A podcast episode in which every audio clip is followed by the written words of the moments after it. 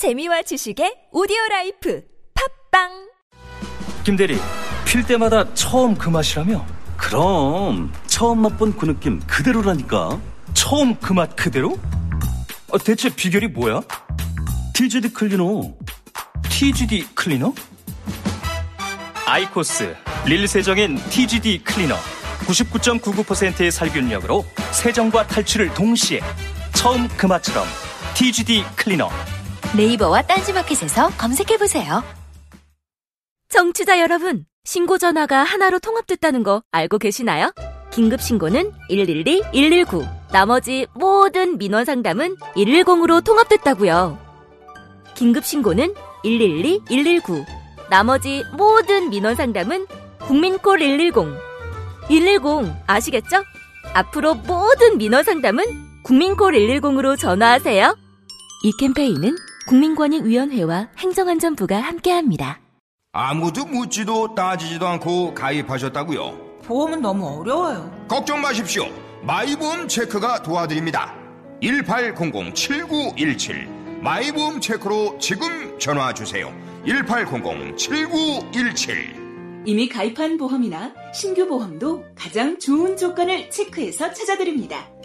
인터넷 한글 주소 마이보험.com 또는 카카오톡에서 아이디 검색 마이보험을 친구 추가하여 상담하실 수 있습니다. 건강보험료가 왜 이렇게 비싸? 문재인 케어는 뭐야? 건강보험 공식 팟캐스트 건강이 쏙쏙해서 속 시원하게 알려드리겠습니다. 저는 건강보험공단 이사장 김용익입니다. 어디 물어볼 데도 없는 건강보장 정책 궁금증 쉽게 풀어서 유쾌하게 알려드립니다. 팟빵에서 건강보험을 검색하시면 건강이 쏙쏙이 나옵니다. 꼭 들러주시고 구독하기를 하셔서 늘 함께 해주세요. 고맙습니다.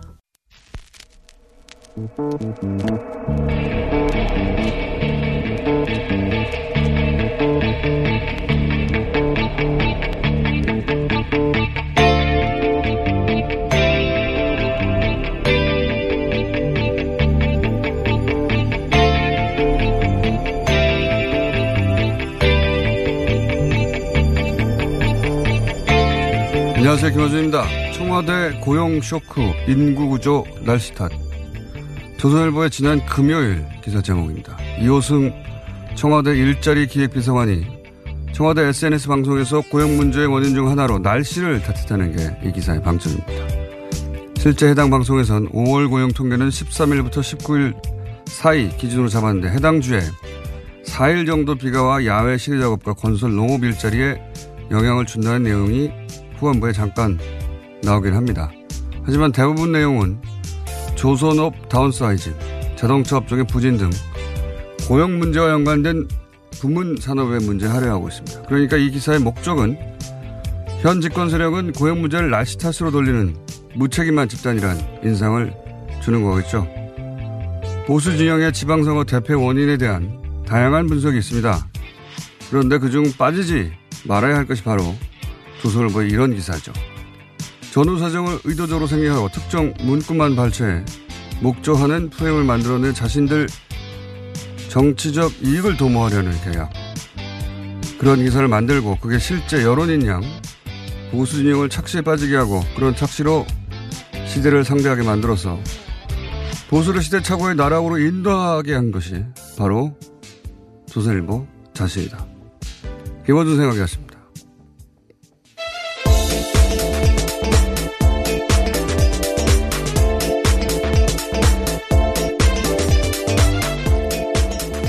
무소속의 양지열입니다. 아, 네. 주말 한 잘 보내셨어요? 예. 소속이 네. 없다 보니 주말 보내기가 참 쉽더라고요. 예. 자, 무소속의 양지열. 예, 예, 예. 자, 아, 새로운 월요일인데. 예. 예. 주말 동안에 뭐 여러 가지 소식도 있었는데 우리 사법 거래 재판 거래, 뭐 사법 행정권 남용 이렇게 여러 가지로 불리고 있는 그 대법원의 지난 정권의 대법원에 관한 수사에 대해서 오늘 수사팀을 결정이 된다고 합니다. 뭐 문무일 검찰총장하고 윤석열 서울중앙지검장이 당연히 주체가 될 것으로 보이고요. 워낙 이게 이제 큰 사건들이 많다 보니까 묻혀 좀 묻혀 있었는데. 근데 그 사이에도 그 선거 기간하고 북미 정상회담에도 불구하고 국민들의 관심을 꾸준히 이었었죠. 그만큼 충격적인 네. 내용들이 많았었고 사실 우여곡절 끝에 일단 음, 김영수 대법원장 대법원장 같은 경우에는 형사 현재 형사 절차에 그냥 따르는 방향으로 대법 원이 나서서 고발은 안 하지만 수사가 시작되면 형- 형사소송법에 따라서 적극적으로 협조하겠다는 원론적인 입장을 밝혔거든요. 지금 이미 한 20개 정도 고발이 이루어져 있기 때문에 검찰에서 그 부분을 어떤 식으로 배당을 해서 수사를 할 것이냐를 정할 것으로 예, 보입니다. 아쉬운 분들이 분명히 있을 거예요. 그러니까 뭐, 물론 뭐, 어, 근거가 없다. 네. 그래서 수사를 받지 못하겠다고 하진 않았지만, 어, 사법부 수장으로 할 수 있는 최대치가 여기까지인가 싶긴 한데, 수사를 하면 협조하겠다는 거잖아요. 협조. 네. 근데 협조를 안, 사실 안 할 수도 있어요. 안 할 수도 있는데 협조하겠다가 이 정도까지 가긴 갔는데, 이 정도로 될까 싶은 생각이 들어요, 저는. 일단 지금 가장 먼저 생각해 볼 수 있는 게 굉장히 충격을 많이 주었던 게 3차 수사 결과 발견된 일부 문건들 있잖아요.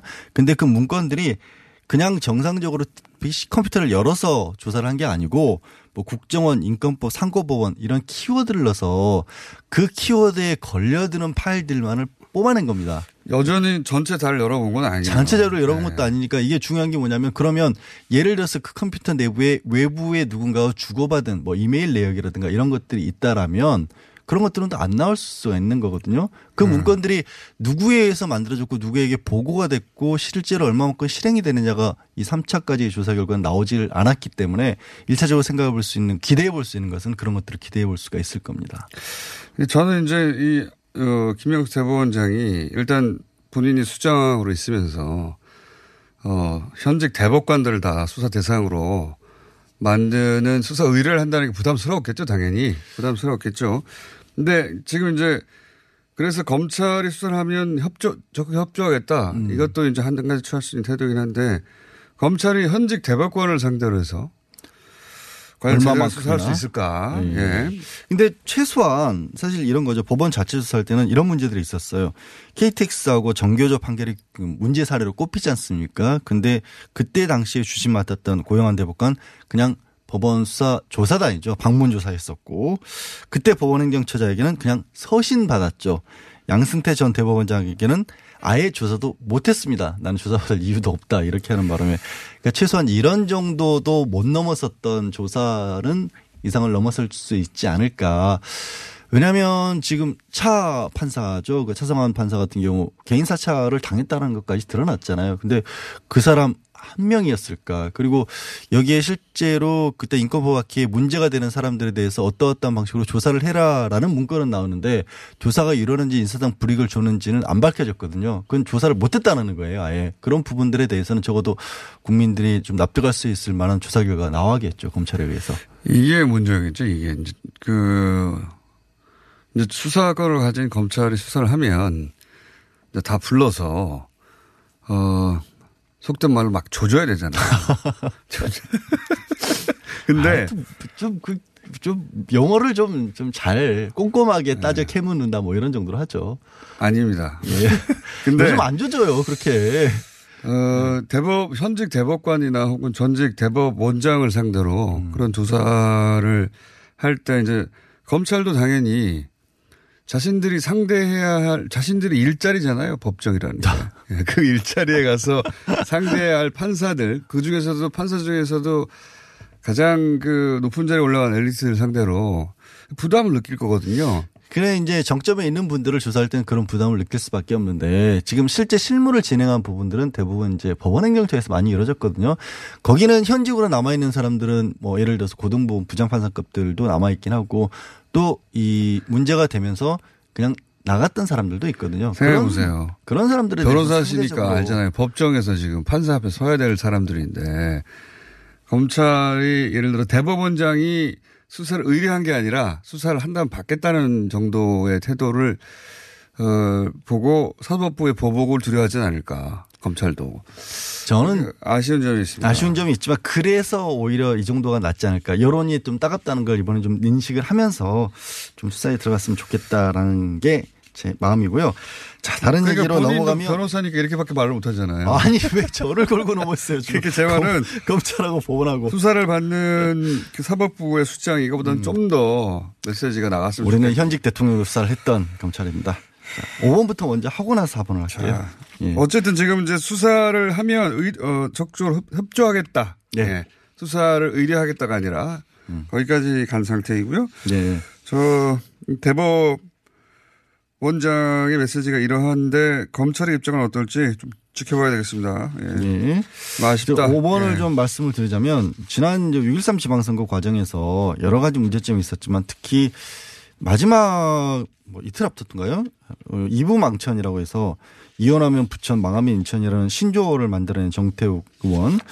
이거 이 의원을 상대로 해서 인천 쪽에서 집단 소송을 좀 예고를 하고 있습니다. 네. 그러니까 6.13 지방선거를 의미하는 613명의 소송인단을 꾸려서 1인당 100만 원씩 6억 1,300만 원을 청구하겠다라고 했는데 이 후폭풍이 가시지가 않고 있는 게 저는 어느 이 저 네티즌의 글 중에 뭐 딸아이가 초등학교에 다니는데 와서 이게 무슨 뜻이냐, 우리 망해서 온 거냐라는 식으로 물었는데 그 아버지가 정말 할 말이 없더라라고 실제 굉장히 좀 거기 사시는 분들에게는 정말 모욕적인 발언을 한 거 아니겠습니까?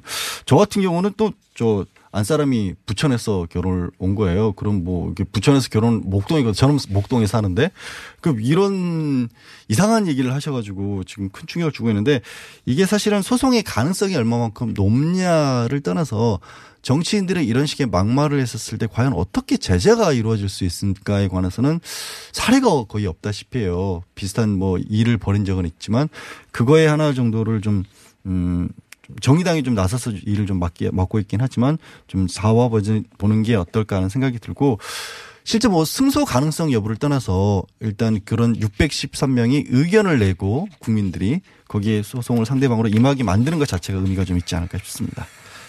그렇군요. 네. 금요일 날 있었던 판결인데 네. 좀 늦었긴 했지만 좀 국민들의 민생에 의미가 있는 판결이 있어서 조금 일부러 가지고 나온 게요. 우리 그 저 학습지 교사분들이 이 소송을 걸었었죠. 그, 어, 저, 뭐냐, 노동조합 운동을 활동을 했다는 이유로 학습지 교사들에게 대해서 해고를 했는데 이게 부당 해고에 해당한다라고 소송을 걸었- 걸었었고 1심에서는 학습지 교사도 오, 이건 노동자가 될 수 있다라고 했는데 2심에서는 뒤집어서 근로자, 근로자로 인정을 안 했는데 대법원이 노동조합, 아, 노동자로서의 노동법에서 하는 근로자는 아니라도 노동조합 및 노동관계 조정법에 따른 근로자에는 해당할 수 있다라고 해서 일부 학습 교사들에 대한 위탁사업 계약 해지는 이게 부당 노동 행위다라고 본 겁니다. 이 분들은 이제 KTX 왜 그랬답니까, 그럼? 자, KTX 같은 경우는 좀 사안이 달라요. 어쨌든. 근데 네. 이게 이런 분은 이제 본질은 특수 고용적 형태라고 하지 않습니까? 뭐냐면 직원으로 채용을 해야 되는데 직원으로 채용을 하지 않고 마치 개인 사업자인 것처럼 계약을 해서 이분들이 각자 자기들의 이 일을 해서 뭐 사람들을 모집을 해오면 그만큼의 수당을 주는 형태이기 때문에 사실상 자영업에 가깝다라는 게 그동안의 이런 회사들의 주장이었는데 이게 아니라는 거죠. 대법원이 어떤 식으로 봤냐면 사실은 소득이 전반적으로 그 회사에 의존할 수밖에 없는 거다. 그리고 이 보수를 받는 것도 그 회사에서 정해주는 대로 받, 받는 거다. 그리고 회사에서 제공을 하는 것들. 학습 교사분들은 회사 교재 가지고 회사에서 담당해준 구역을 가지고 회사에 일일이 보고해 가면서 일을 하지 않습니까? 그런 식으로 특정 사업자에 종속된 관계이기 때문에 이게 월급이 아니더라도 사실상 회사에 종속된 관계일 수밖에 없다라고 되어 있는 거고요. 당연한 거죠. 예. 네, 참고로 노동조합 및 노동관계 조정법이 뭐라고 되냐면 임금이나 급여 명목을 뭐 불구하고 일방적으로 이 주는 급 어, 이런 어떤 비용에 근거해서 수입으로 사는 분들은 다 근로자로 봐야 된다라고 돼 있거든요. 이런 분들이 꽤 많아요 우리 사회에 뭐 골프장 캐디 분들, 뭐 택배 기사 분들, 또 화물차 운전하시는 분들도 이런 식으로 고용이 돼 있고 이 이제 방송국의 방송 작가분들도 사실 이런 식의 고용이 돼 있거든요. 이런 분들도 앞으로 조금 이제 권익을 찾을 수 있는 방법이 더 생길 수 보인다. 너무 길어요. 알겠습니다. 네. 기다렸더니? 이렇게까지 길게 하네요. 뉴스가 지금 몇 개인데 지금 자, 경찰이 새누리당- 시간을 다 쓰고 그래요. 새누리당 여론조, 여론조작 수사를 지금 이제 의뢰를 받아서 1분 남았습니다. 1분 이제. 남았어요? 검찰에서 이걸 서울 종로경찰서로 보냈네요. 근데 이게 경찰청 사이버수사대나 지능범죄수사대급은 나서줘야 될 정도인데 이게 일개 지방서에 보낸 게 타당하느냐는 의견이 있지만 하여튼 오늘 중에 수사팀을 꾸려서 2006년 지방선거 그리고 2014년 지방선거 과정에서 매크로들을 동원한 가짜뉴스 유포 정황에 대해 수사해 나눈다고 합니다. 이 사안의 파장은 특, 뭐 특검하고 이 새누리 당 시절. 예. 한나라당 시절부터 시작됐다고 하는데 여론 매크로하고 그그 양쪽에서 굴러갈 것 같은데. 네, 드루킹 특검은 특검팀이 출발을 했죠. 특검보 명 네. 인선을 했고 박상윤, 김대호, 최득신 세 명의 변호사를 특검보 세 명으로 맡겨서 오늘 중에 뭐 나머지 파견 검사들 너무 길어요. 예, 시작한답니다. 끝낼까요? 양쪽 모두 시작한다 이렇게 양쪽 얘기하면 모두 시작한답니다. 같고요. 예. 저는 파장은 이 새누리당 매크로 쪽 훨씬 크지 않겠나. 예. 음. 물론 뭐 언론이 얼마나 다를지는 모르겠습니다만 자, 둘 다 이제 다시 돌아가기 시작할 거고 매, 그 예. 드루킹 특검과 새누리당 과거의 매크로 그 외에 30 정도 남았네요. 예, 뭘 고르실랍니까? 예. 너무 길게 아, 하니까 선거, 되잖아요. 예. 지방선거의 야당의 후폭풍이 큰데 장지영 전 최고위원 조금 이따 출연하셔서 말씀하신다고 했으니까요. 안철수 전 후보에 대해서 회피하는 아니 지금 저 같은 저 그거는 정- 장진영 전 최고위원이 나옵니다. 나와서 얘기하기로 하고요. 전역 최고위원 같은 경우 자유한국당 초선 의원들이 초선 의원들이 나서서 중진들 좀 물러나라고 했는데 자용 저 전역 의원 같은 경우는 초선 의원들 중에 일부는 사실은 친박 의원들 아니었냐. 당신들부터 먼저 물러나라라는 식으로 얘기를 했고요. 이 관련해서 오늘 오전에 김성태 원내대표 긴급 기자회견 하겠다고 합니다. 예, 이 정도면 됐을까요? 그 뉴스는 앞으로 앞으로도 아니죠 내일까지 하루인데 하지 말까요? 짧게 해줘 사실관계만. 예. 알겠습니다. 근데 보수 정계 개편은 쉽지 않을 것 같아요. 왜냐하면 패킹 오도라고 하죠. 패킹 오도. 왜 이렇게 모의를 오는 순서. 음. 그 보수를 설명할 때 그렇게 잘 한, 그러니까 무리를 지으면 보수가 무리를 지으면 모의를 쪼는 순서, 권력의 서열을 의미하는 거죠. 서열을 어, 찾고 그래서 자기는 몇 번째인지 순번이 어딘지를 알아야 이게 시스템이 안정적으로 돌아가는 게 아. 보수인데 지금 이 패킹 오더가 뭐 무너진 거예요. 줄을 세울 수가 없는 거예요. 그렇죠. 어디에 줄이 있는지 모르는 상황인 거죠. 그럼 어디로 가야 되나 그분들? 그러니까 이 교통 정리를 하는 사람이 다음 리더가 되겠죠. 음, 알겠습니다. 예. 지금 줄, 줄이 무너졌다 한마디로 말하면 예. 이렇게 좀 얘기해 주세요. 아니 그건 제가 무소속에 뉴스, 뉴스 를 가져오면 본인이 해야 되는 역할이지 그걸 나한테 해라 그러면 어떻게 무소속의 양지열이었습니다. 네, 내일 뵙겠습니다. 안녕하세요. 저희는 네이버 카페 두 바보의 재무설계 이야기를 운영하고 있는 방가 이가입니다. 재무설계라고 하면 돈이 많은 분들만 받는 서비스라고 생각하시나요? 그렇지 않습니다. 사람마다 꿈의 크기가 각기 다른 만큼 그에 꼭 맞는 계획을 세우는 것이 재무 설계입니다. 꿈에 한 발짝 더 다가가실 수 있도록 당신만의 재무 맞춤 옷을 디자인해 드리겠습니다. 우직하고 정직하게 일하는 친구 두바보를 네이버에서 검색해 주세요. 당신의 마음을 알고 있습니다. 지금껏 아껴오던 당신의 차의 가치를 알고 있습니다. 내 차를 좋은 가격에 판매하고 싶은 마음, 편리하고 안전하게 판매하고 싶은 마음을 우리는 알고 있습니다. 마음과 마음이 만나 모두가 만족할 수 있는 중고차 매입 전문가 그룹 카네이션 코리아. 소중한 내 차 팔기 카네이션 코리아와 함께하세요. 이거 차량용 핸드폰 거치대야? 응, 조인트라고 투힘에서 새로 나왔는데 얼마나 편한지 몰라. 동생은 인터넷 강의 볼 때 태블릿 거치대로 쓰고 우리 엄마는 요리할 때 레시피 보는 용도로 쓰기도 해. 조인트라고? 응, 우리 아빠는 골프 스윙 연습할 때도 셀카 거치대로 쓰시던걸? 그러면 나도 헬스 할 때 셀카 거치대로 쓸 수 있겠네. one, two, three 할 때 투, 힘 세다 할 때 힘, 투, 힘. 네이버에 투 힘을 검색해보세요.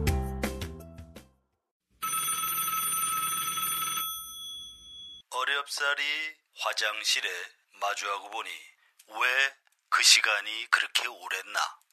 왜 학문에 그렇게 힘을 주었나? 아, 힘을 주었다 하면 안 되겠구나, 야.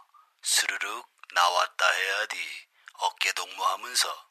정말 만감이 교차하는 속에서 빅동의 추억, 미궁 장사랑에서 만나보시라요.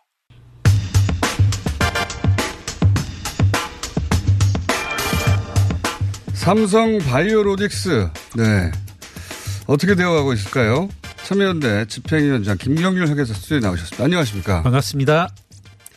삼성 바이오로직스는 말이죠. 처음부터 어려웠고, 지금도 어렵고, 어, 그리고 최근의 뉴스는 이야기가 더 어렵습니다. 제가 최근의 뉴스를 팔로우 하지 못하신 분들을 위해서, 어, 지난 주말까지 나온 뉴스를 간단하게 설명드리면, 어, 중과실 이런 얘기가 나와요. 네. 중과실. 안 그래도 어려운데 중과실이 뭐야 이게. 예. 이게 지금 그 기억을 되살려드리기 위해서 잠깐 설명을 드리면 삼성 바이오로직스 분식 회계다라고 어, 금감원에서 예, 문제 제기를 했죠. 맞습니다. 예. 문제 제기를 하고 거기서 이제 어, 따졌습니다. 금감원에서 따졌더니 대략 4대3 정도로 분식회계가 맞는 걸로 결론이 난 것처럼 보도되었어요. 네. SBS가 3주 전인가요? 2주 전인가요? 네, 그, 예, 3주 전쯤인 것 같네요. 그때, 어, 회계사님 나오셔서 스튜디오에 잠깐 짚었죠. 예, 예. 네. 4대3으로 난 것 같다. 네. 또 어떤 언론 보도는 4대3이 아니라 뭐 3대3에 한 사람, 어, 중립 뭐 이렇게 났다고 말하기도 하고. 예, 그런 기사도 봤습니다. 네, 예. 근데 어쨌든 대체로 문제가 인- 있는 걸 인지한 상태, 그러니까 분식회계 쪽으로 기울은 거 아니냐는 상태에서 이제 그 다음에 증선위로 갔어요. 그죠? 네.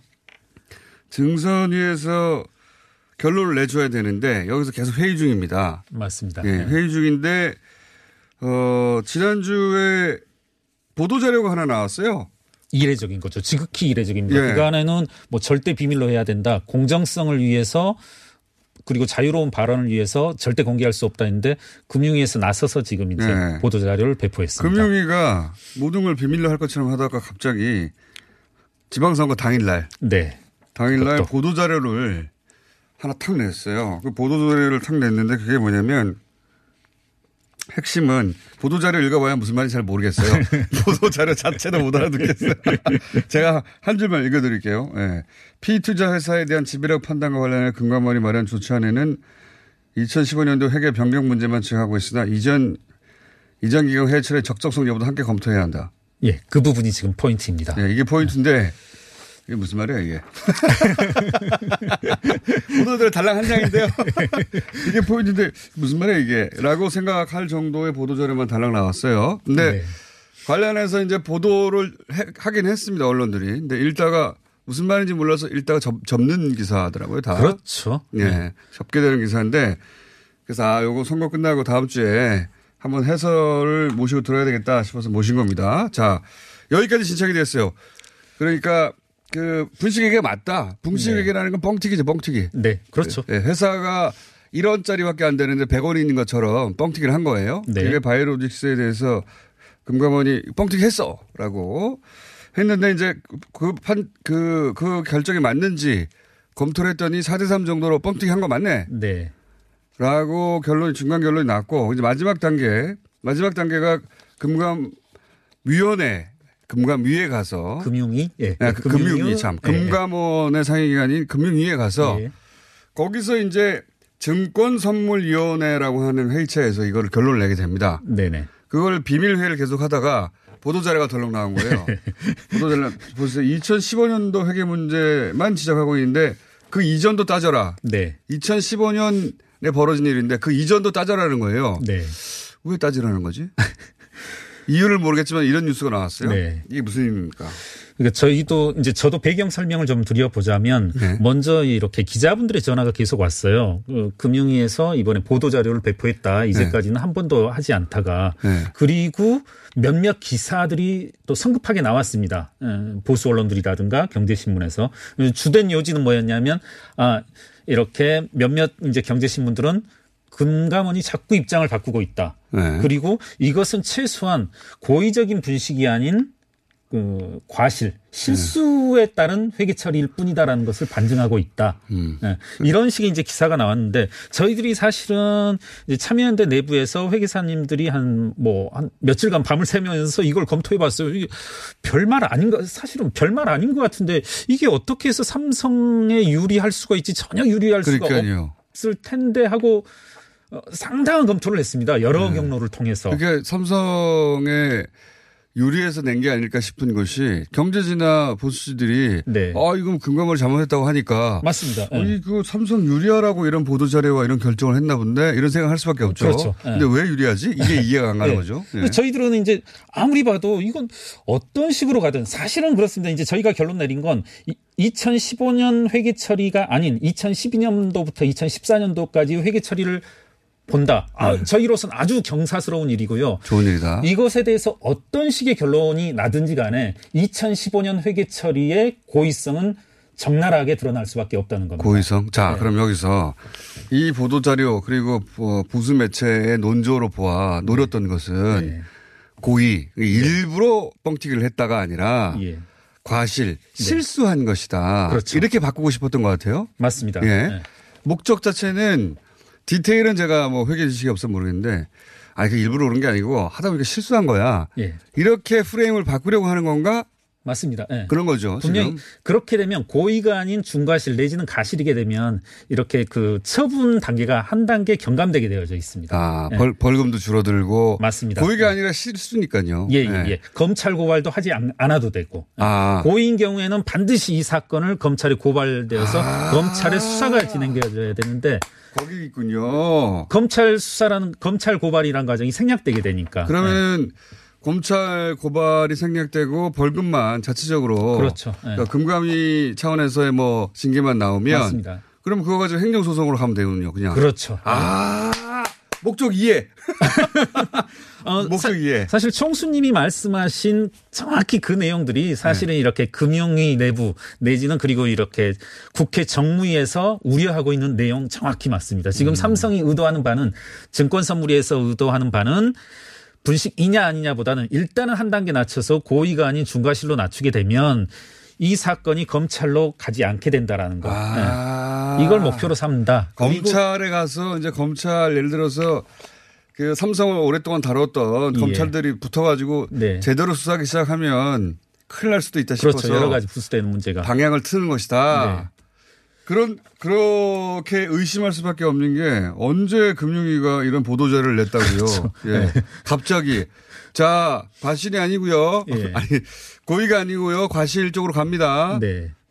이런 보도자료를 한 장짜리가 달랑 나왔고 그게 보도가 돼서 무슨 뜻인가 했더니 어, 이런 뜻이라고 합니다. 아. 맞습니다. 저희는 이제 보도자료 나오고 계속 기자들, 기자분들의 이제 질문이 먼저였는데 여러 기사들이 나왔었거든요. 그래서 사실은 보도자료가 상세한 보도자료가 좀 나왔나 보다. 그 보도의 근거가 되는. 네. 그런데 이제 전혀 그런 자료는 없었던 한 거예요. 장짜리 달랑. 네, 네. 한 장짜리 그것도 사실 이게 전부거든요. 이 보도자료에. 이게 뭐지 무슨 말인지 모르겠어요 이거.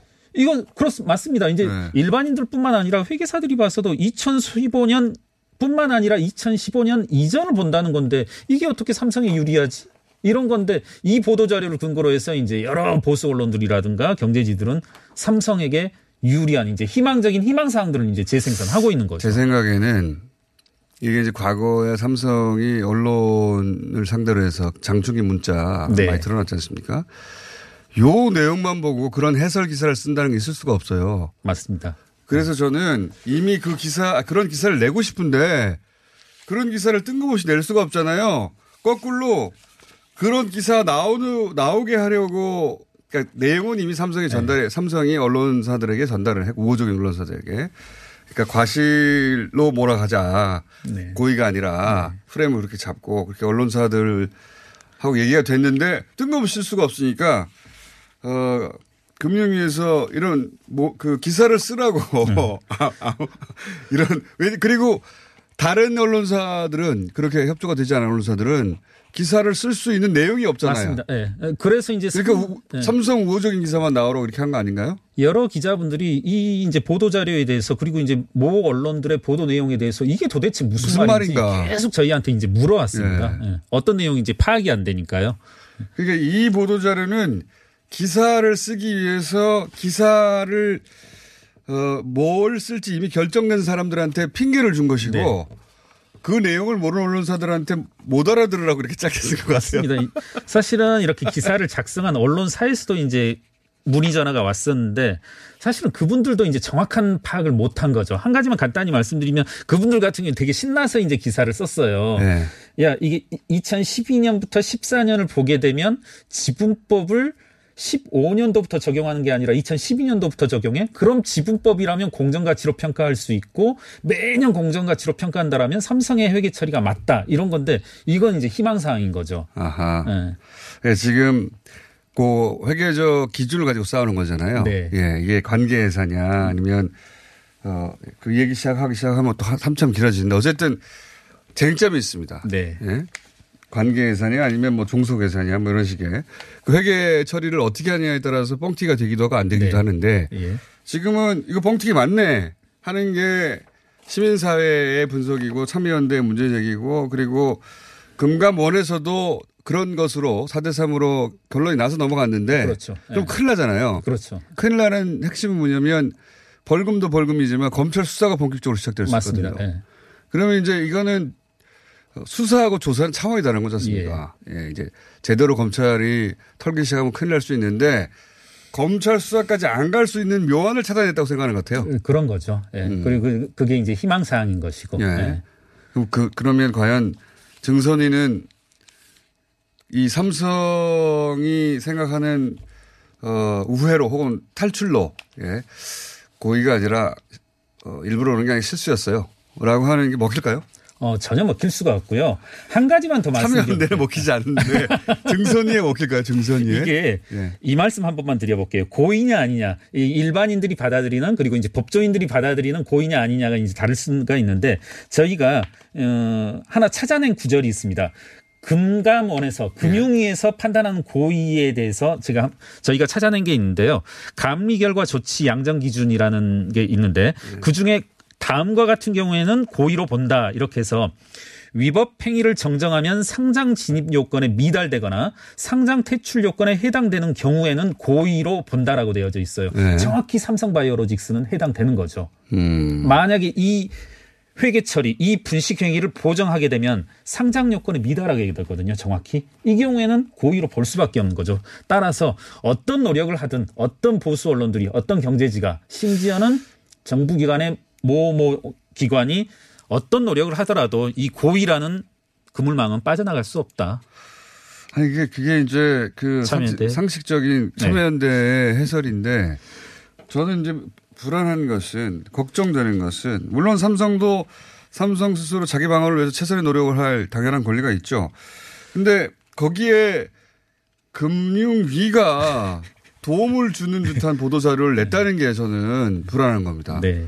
삼성이 이렇게 저렇게 자신의 방어 논리를 세우는 건 당연히 그럴 수 있는데 여기서 이제 심판인 그 이게 금융위 이름으로 나온 거잖아요. 맞습니다. 예. 네, 네. 금융위 이름으로 누구도 해설할 수 없는 이상한 예. 보도자를 예. 하나 내고 네, 네. 심지어는 참여연대도 무슨 말인지 모를 보도자를 하나 짧게 달랑 하나 내고 예. 근데 그걸 어떻게 알아듣는지 보수 매체하고 경제지들은 막 해설을 써줬어요. 순식간에 생산해냈죠. 그런 기사를. 예. 그러니까 그 기사가 나오도록 이 보도 자료를 내준 계기를 준 것 같은데 네. 그게 불안하다는 거죠 저는. 그렇죠. 이걸 왜 내주냐는 거예요. 네. 이거는 기사용인데 예. 기자들이 무슨 근거를 가지고 기사를 썼어라고 말할 수 있을 질문할 수 있, 는데 그때 보도 자료 나왔잖아요. 라고 다른 그렇게 어 그렇게 그런 기사를 쓸 만큼의 커넥션이 없는지 네. 전문 지식이 없는지 그런 언론사들은 다들 물어보는 거 아닙니까 이거. 그렇죠. 뭐 예. 저도 아무리 읽어도 무슨 무슨 말인지 모르겠더라고 이게 뭐야 이게. 사실 저도 봐도 처음에 이제 진위가 무엇인지 예. 그리고 아무리 봐도 이건 이제 전 느낌은 그렇죠. 이제 이건 아무리 봐도 삼성바이오로직스에 유리할 수가 없는 건데 어떻게 이런 기사가 생산되지? 검찰로 안 가려고 하는 것 같습니다. 네, 맞습니다. 예. 중간 이게 중간 해설입니다. 예.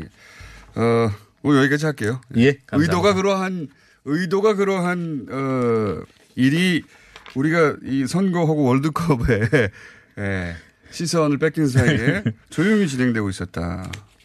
이 기사가 제법 많이 나왔어요, 근데. 많이 나왔습니다. 예. 네. 깜짝 놀랄 정도로 많이 나왔습니다. 많이 비슷한 논조의 기사들이. 거의 똑같은 예, 논조. 네네. 예.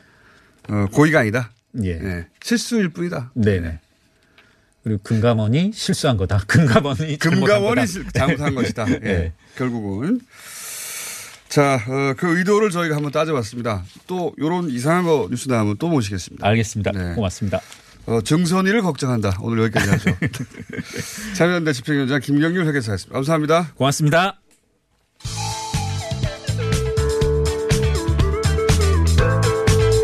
뉴스의 깊이가 다릅니다. 최고의 뉴스 생산자 김어준입니다.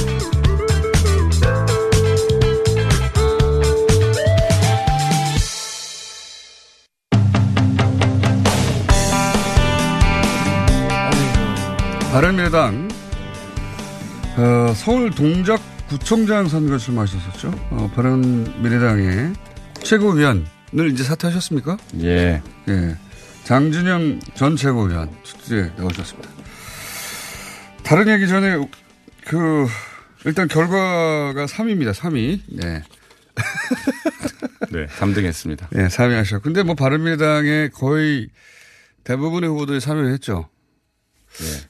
한 3위 아닌 사람도 있습니까? 3위 아는 사람 있죠. 예. 한 사람 있죠. 관악의 이행자 우리 후보가 2등을 했습니다. 아, 2등 그렇군요. 예. 아 그리고 저기 붙은 사람 아 저 구청장 출마 저기 단체장 중에서는 없네요. 예. 그, 그 2위가 예. 유일한 2위가 최고 성적인데 대부분 3위. 어, 그렇지만 16.8%를 득표하여 선거비 보전받는 그나마 다행인 상황입니다. 그런데 모신 건 그것 때문이 아니라, 어, 장진영 의원은 그, 그나마 선거비를 보전받는 정도까지 가긴 했지만 많은 분들이 거기 도달하지 못했죠. 대부분이 그랬죠. 대부분이. 99%가. 99%가. 여기 대해서 이제 그 안철수 전 대표 측근까지는 아니어도 개로 분류돼서 적극적으로 방송에서도 안철수 전 대표를 변호 방어하셨는데 이번에는 비판하셨어요. 미국으로 가신 것에 대해서. 이게 왜 그렇습니까? 왜 나서셨습니까? 갑자기? 예.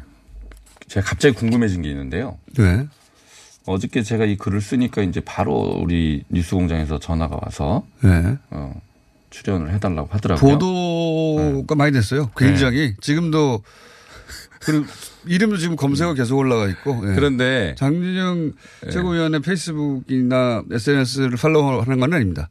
그 김부선 씨 여기 나온 적 있어요? 여기 없죠. 예. 주진우 씨는 나온 적 있어요? 없죠. 그런 중요한 사안에 대해서 당사자들은 안 부르면서 좀 바른미래당 이거 사실 별, 별 얘기도 아닌데. 별 얘기 맞죠, 이거는. 어, 뭐 이런 네. 거를 이렇게 득달같이 불러서 어, 뭐 이렇게 갈등을 막 이렇게 키우려고 하고. 갈등은 본인이 네, 말한 거? 아닙니까? 우리가 뭘 키우려고 그래요. 본인이 직접 말을 해서 부른 건데. 네, 저는 그럼 왜 그- 나오셨어요? 그, 런 나오지 말지. 이 얘기 하려고 나왔어요. 이게 이야기하려고. 아, 그럼 들어가시죠, 좀 이제는. 공, 공정하지가 않다. 네? 그 얘기를 하고 싶었던 거고.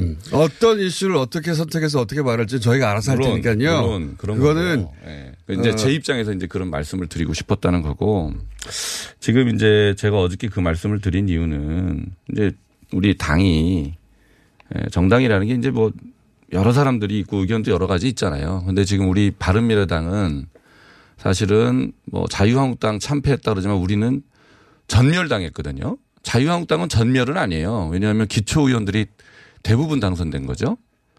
기초들은 한 천 명 가까이 전국적으로. 네. 기초 그렇게 의원들은- 당선됐죠. 예. 이 전체적으로 이지만 예. 근데 바른미래당은 네. 우리나라 정당 역사상 가장 큰 패배입니다. 왜냐하면 그 전까지 지방선거에서는 지방선거가 후보들이 제일 많이 출마, 출마하잖아요. 그런데 숫자가 제일 많죠, 숫자가. 예. 그런데 이, 이 전까지만 해도 양당 체제였기 때문에 어, 지더라도 2등은 다 했단 말이죠. 그러니까 2등까지는 당선자를 다 냈어요. 네.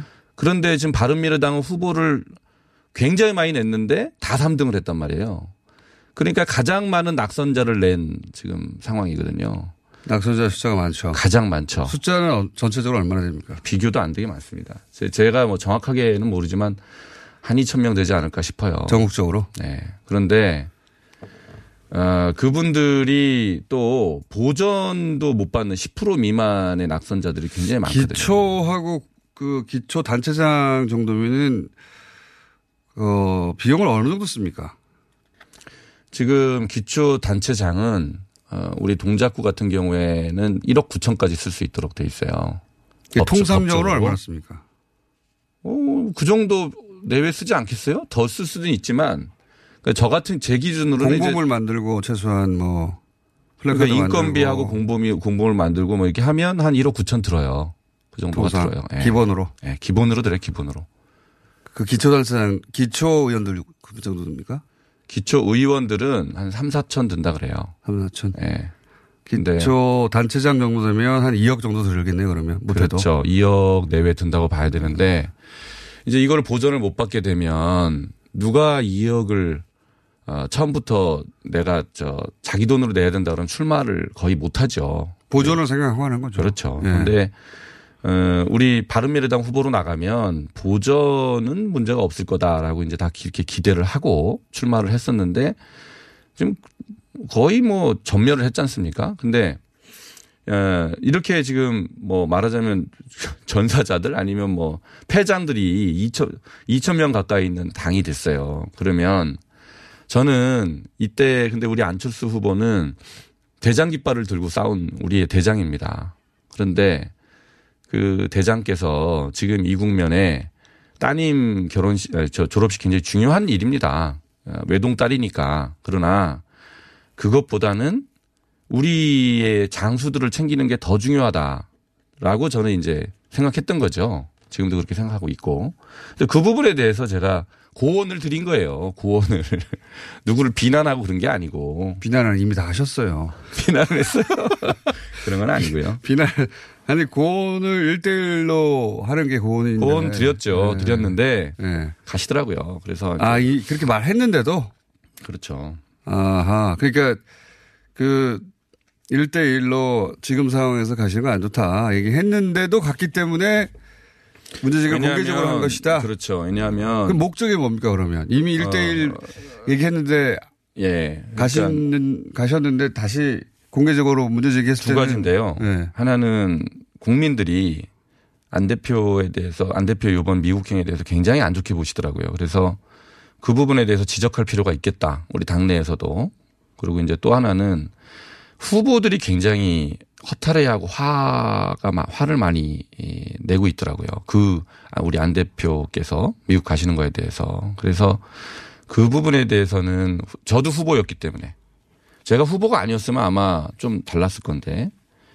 예, 그런 것들을 좀 대변할 필요는 있겠다. 누군가는. 그런 생각이 들었어요. 그 두 가지 이유에서 제가 짚고 넘어가자. 이런 거는. 바른 미래당 이제 곧 이제 내일이나 모레 아마 하태경 의원이 나오실 테니까 그때 얘기를 본격적으로 하긴 하겠지만 그래서 오늘은 그 얘기를 본격적으로 한 게 하려고 한 모시는 게 아니긴 한데 네. 어 바른미래당의 내부 공천 갈등 얘기 있었잖아요. 네 네. 그게 영향을 미친 겁니까? 아, 그럼요. 어떤 제가, 제가 미쳤어요? 그래도 썼지만 제가 이제 후보로 나가서 뛰고 있는데 노원 송파 이게 순서로 양쪽 모두 네, 네. 공천 갈등이 있었잖아요. 수도권에서 그나마 경쟁력 있는 뭐 보궐이라고 했던 그럼요. 예. 근데 사람들의 보는 시각이 그거예요. 저놈들 이기지도 못할 놈들이 예?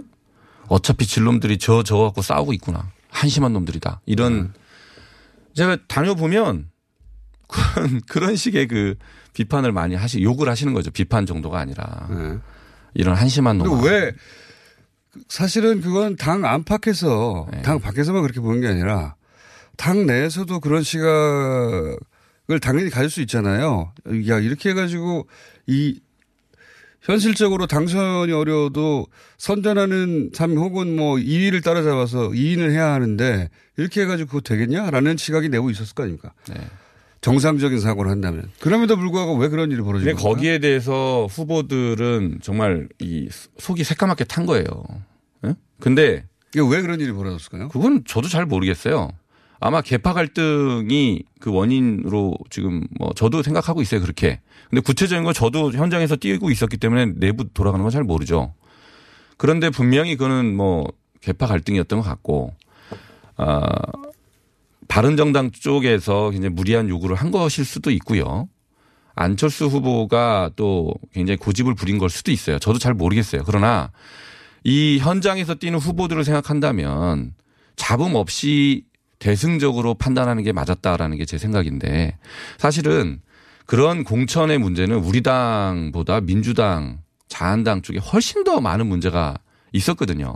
근데 우리 당 쪽만 그렇게 부각이 되고 그랬었어요. 시- 일례로 동작구청, 동작구 같은 경우에는요. 그 현역 국회의원하고 구의원 간에 폭행까지 있었어요.